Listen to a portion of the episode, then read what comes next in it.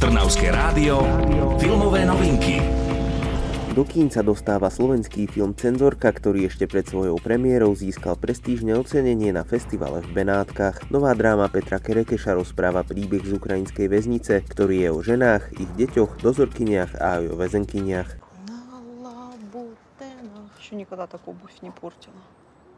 Вы что, это модно, это хит сезона. Príbeh filmu Cenzorka sleduje Irinu, dozorkyňu ženskej väznici na Ukrajine a Lesiu, trestankyňu odsúdenú na 7-ročný trest, ktorá je tehotná s prvým dieťaťom. Lesia postupne zistuje, že nie je jedinou trestankyňou čakajúcou dieťa. Kým do troch rokov sa o jej potomka vo väzení bude mať kto starať, neskôr už musí mať nový domov, inak skončí jej syn v sirotinci. Nájsť ho bude ťažké, pretože za múrmi väznice nemá nikoho, na koho by sa mohla obrátiť. Tragédia to nie je len pre Lesiu, ale aj pre dozorkyňu Irinu, ktorá je zodpovedná za odovzdávanie detí do sociálnej starostlivosti. Filmové novinky. Režisér filmu Cenzorka Peter Kerekeš strávil 6 rokov návštevami ukrajinskej ženskej väznice. Snímka síce nie je dokumentom, rozpráva však skutočné príbehy trestankyň. Aj príbeh hlavnej hrdinky z väznice našiel oporu v skutočnom osude jednej z väzenkýň. Красиво.